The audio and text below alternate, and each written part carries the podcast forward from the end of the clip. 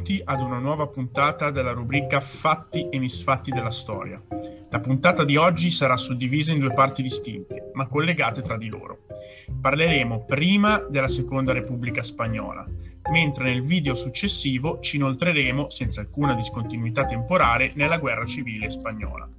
Come sempre andiamo a analizzare qual era la situazione della Spagna prima dell'avvento della Repubblica del 1931.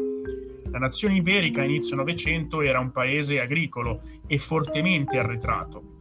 Fortissima e pervasiva era l'influenza della Chiesa cattolica nella società, insieme al dominio dei grandi latifondisti, i caciques, in italiano tradotto in cacicchi, cioè questi grandi proprietari terrieri che in combutta col potere politico facevano un po' il bello cattivo tempo, lasciando spesso i contadini in una situazione di spaventosa povertà e di alto tasso di analfabetismo.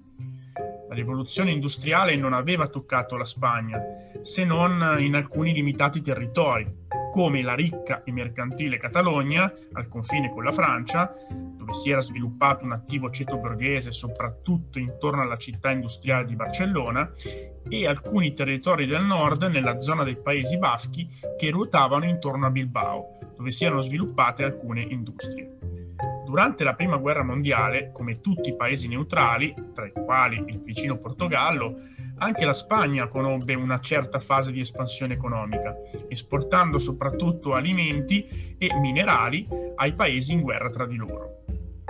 Chiaramente questa crescita ebbe fine col termine del conflitto mondiale, ma la crescita del, della borghesia e del proletariato urbano conseguenti alla precedente fase di espansione economica lasciò strascichi nella società il paese iberico conobbe così una fase di numerosi scioperi e agitazioni chiedevano sostanzialmente il miglioramento delle condizioni sociali e lavorative delle classi meno agiate.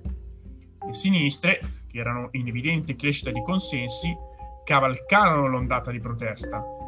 Esse erano comunque piuttosto variegate al loro interno. Il partito più forte era certamente quello socialista, il PSOE, Partito Socialista Obrero Español, col suo sindacato di riferimento, la UGT, Unión General de Trabajadores. Ancora più estremi e in alcuni casi anche violenti vi erano invece gli anarchici del sindacato della FNT-FAI, Confederación Nacional de Trabajo, fortissimi soprattutto in Catalogna. Gli echi della rivoluzione russa erano giunti anche in Spagna e in questo contesto di tensioni sociali si aggiunse anche il disastro coloniale in Marocco che non fece che accrescere il malcontento nei confronti della classe dirigente del paese. La Spagna era una monarchia tradizionalista e faceva fatica a tenere il passo coi tempi. Gli scioperi continui condussero però a una dura repressione, una dura repressione governativa che ricorreva anche all'uso brutale dell'esercito. Proprio i militari, timorosi di una rivoluzione sociale, decisero di usare il pugno duro.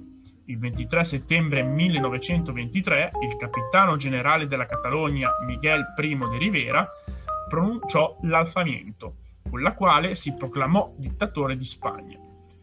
Re Alfonso XIII di Borbone assecondò di fatto il colpo di Stato, sperando che l'uomo forte potesse mettere fine, una volta per tutti, ai disordini e potesse anche risollevare il paese in grave crisi economica. In tutto questo però il golpe venne fatto praticamente senza colpo ferire, con pochissimo spargimento di sangue. Primo de Rivera cercò fin da subito di essere in un certo qual modo però conciliante con parte dell'opposizione ad esempio decise di consegnare il monopolio sindacale alla, U- alla UGT, al sindacato socialista, combattendo invece il sindacalismo anarchico. Nonostante le restrizioni civili e politiche, durante i primi anni di quella che può essere definita una sorta di semidittatura o dittatura morbida, la situazione economica sembrò gradualmente migliorare intervenendo pesantemente nell'economia con una serie di opere pubbliche e infrastrutture, la Spagna, che diminuì sensibilmente la conflittualità sociale, sembrava essere istradata verso un futuro certamente più prospero. La modernizzazione che Primo de Rivera portò avanti cominciò negli ultimi anni venti però a cozzare contro i voleri dei conservatori spagnoli, che inizialmente avevano appoggiato il colpo di Stato agrari, industriali e parte dell'esercito stesso, quest'ultimo era timoroso di un progetto di riforma militare che avrebbe premiato, in quanto a scatti di carriera, il merito sull'anzianità, cominciarono tutti a tramare contro di lui. Anche il re sembrava sempre più sospettoso nei confronti del generale. Accortosi così di non avere più quel consenso che aveva avuto agli inizi del suo governo autoritario, decise saggiamente di dimettersi a fine gennaio del 1930. Al suo posto il re nominò capo del governo il generale Berenguer, quindi rimase nell'ambito militare.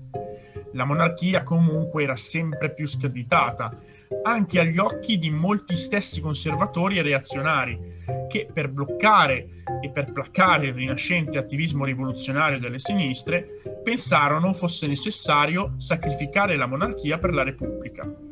E così il re Alfonso XIII, che ebbe sentore della crisi della sua istituzione, decise all'inizio del 31 di lasciare il paese e di andare in esilio.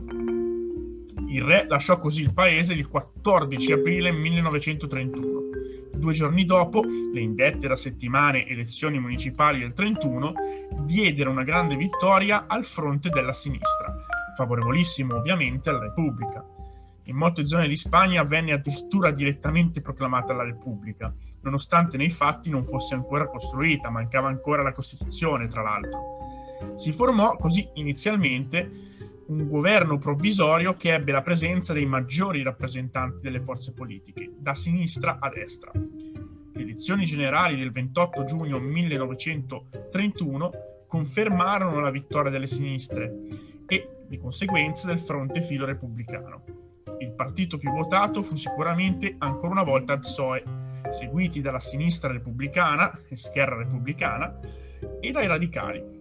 Il cattolico Zamora, per placare i moderati conservatori, fu scelto come presidente della Repubblica, mentre Afagna, di Scherra Repubblicana, venne nominato presidente del Consiglio. Intanto las Cortes Generales, ovvero il Parlamento spagnolo, a maggioranza, evidentemente repubblicana visto il risultato delle urne, aveva nominato una commissione incaricata di elaborare la nuova Costituzione repubblicana. Costituzione repubblicana che verrà approvata nel dicembre del 31. Tra le misure principali ci furono la conferma dell'impostazione di uno Stato unitario, con però una novità, la possibilità di creare autonomie regionali che tenessero quindi conto delle specificità culturali e linguistiche, come ad esempio la Catalogna e i Paesi Baschi.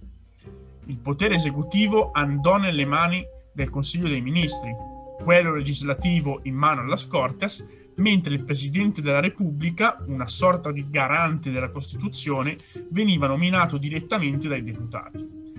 Venne introdotto il suffragio universale totale, coinvolgeva perciò anche le donne, e venne sancita la separazione tra Stato e Chiesa. Venne introdotto il divorzio e fu riconosciuto il matrimonio civile. Venne dichiarata inoltre l'uguaglianza di tutti i cittadini di fronte alla legge e vennero nazionalizzati i servizi pubblici essenziali, mentre in ambito economico-sociale vennero assegnate le terre incolte ai contadini molti dei quali poterono così uscire da quei vincoli eh, semifeudali ai quali erano sottoposti da parte dei loro proprietari. L'articolo 1 inoltre dichiarava che la Spagna era una repubblica di lavoratori di tutte le classi sociali, esplicitando così la vicinanza del governo e della Costituzione, perciò, nei confronti delle, della classe lavoratrice. La Costituzione chiaramente scontentò le destre, la Chiesa avversava la sua impostazione clerica- anticlericale e temeva la confisca delle sue numerose proprietà da parte dello Stato. I grandi proprietari si lamentarono per le concessioni fatte ai contadini, che pur non intaccavano le loro proprietà, trattandosi solo di concessioni di terre incolte. Le gerarchie militari si fecero così interpreti di queste preoccupazioni delle destre, temendo la rottura degli stessi rapporti gerarchici dell'esercito. Questo per quale motivo? Beh, perché una riforma dell'esercito ancora più radicale rispetto a quella voluta dal generale di Rivera era in cantiere. Così le destre incominciarono a organizzare la loro opposizione alle istituzioni repubblicane, alcune anche costituendo veri e propri gruppi armati, come i carlisti con la loro temuta milizia dei Requetés o il gruppo di ispirazione fascista, la Falange Spagnola, guidata dal figlio di Miguel I de Rivera, Juan Antonio, che vedeva con simpatia il movimento fascista italiano e lo prendeva a modello. Il programma era molto simile al primo fascismo. Altri invece cercarono invece di opporsi, almeno inizialmente, politicamente alle istituzioni repubblicane, fondando un partito, come fece Renovación Spagnola, partito monarchico legittimista, quindi vicino all'uscente Alfonso XIII. Il radicalismo sociale così tese però ad aumentare sempre di più e gli scontri tra agrari e contadini eh, furono sempre più frequenti, gli scioperi aumentarono a dismisura e spesso si conclusero in un bagno di sangue anche a causa dell'intervento non solo della polizia, ma anche di gruppi più estremi della sinistra e della destra, da un lato dagli anarchici, dall'altro i falangisti. Nel 1932, inoltre, nacque il nuovo raggruppamento politico che raccolse la maggior parte delle forze di destra, soprattutto di ispirazione cattolica, la FEDA, Confederazione Spagnola de Derechas Autónomas, guidato da Gil Roblas, sempre meno disposto a dialogare col governo delle repubbliche, col, col governo di sinistra fondamentalmente della Spagna. È chiaro che in questo clima incandescente eh, si arrivò alle elezioni del 33. La vittoria arrise proprio la FEDA, quindi alle destre, in coalizione con i radicali di Leroux radicali che erano passati dalla parte delle destre, quindi si erano spostati da un gruppo all'altro. La vittoria non fece così che aumentare le agitazioni di piazza. La condotta poco incisiva contro i disordini da parte del nuovo governo di destra cozzò con le idee dei partiti più a destra e dei movimenti più a destra. Quindi stiamo parlando della Falange e della Renovación Spagnola soprattutto eh, Rinnovazione Spagnola, in questo senso, per bocca del suo leader José Calvo de Sotelo, avrebbe voluto una risoluzione dei conti molto più dura, che avrebbe anche potuto sfociare in un colpo di Stato. La situazione sembrò arrivare a un punto di non ritorno nell'ottobre del 1934, quando uno sciopero generale proclamato dalla UGT, cioè la UGT, sembrò potesse essere il preludio per una vera e propria rivoluzione anche in Spagna. Il governo, per bloccarla, istituì così la legge marziale e in risposta a questa istituzione si ebbe una grande mobilitazione nelle Asturie di, di minatori, soprattutto appoggiati dai sindacalisti della UGT e anche dagli anarchici della SNT. Ovviamente fu una mobilitazione incredibile e eh, entrambi, in unione con anche i comunisti che per ora erano solo un gruppo eh, sparuto e minoritario, crearono una sorta di alleanza, la cosiddetta alleanza obrera.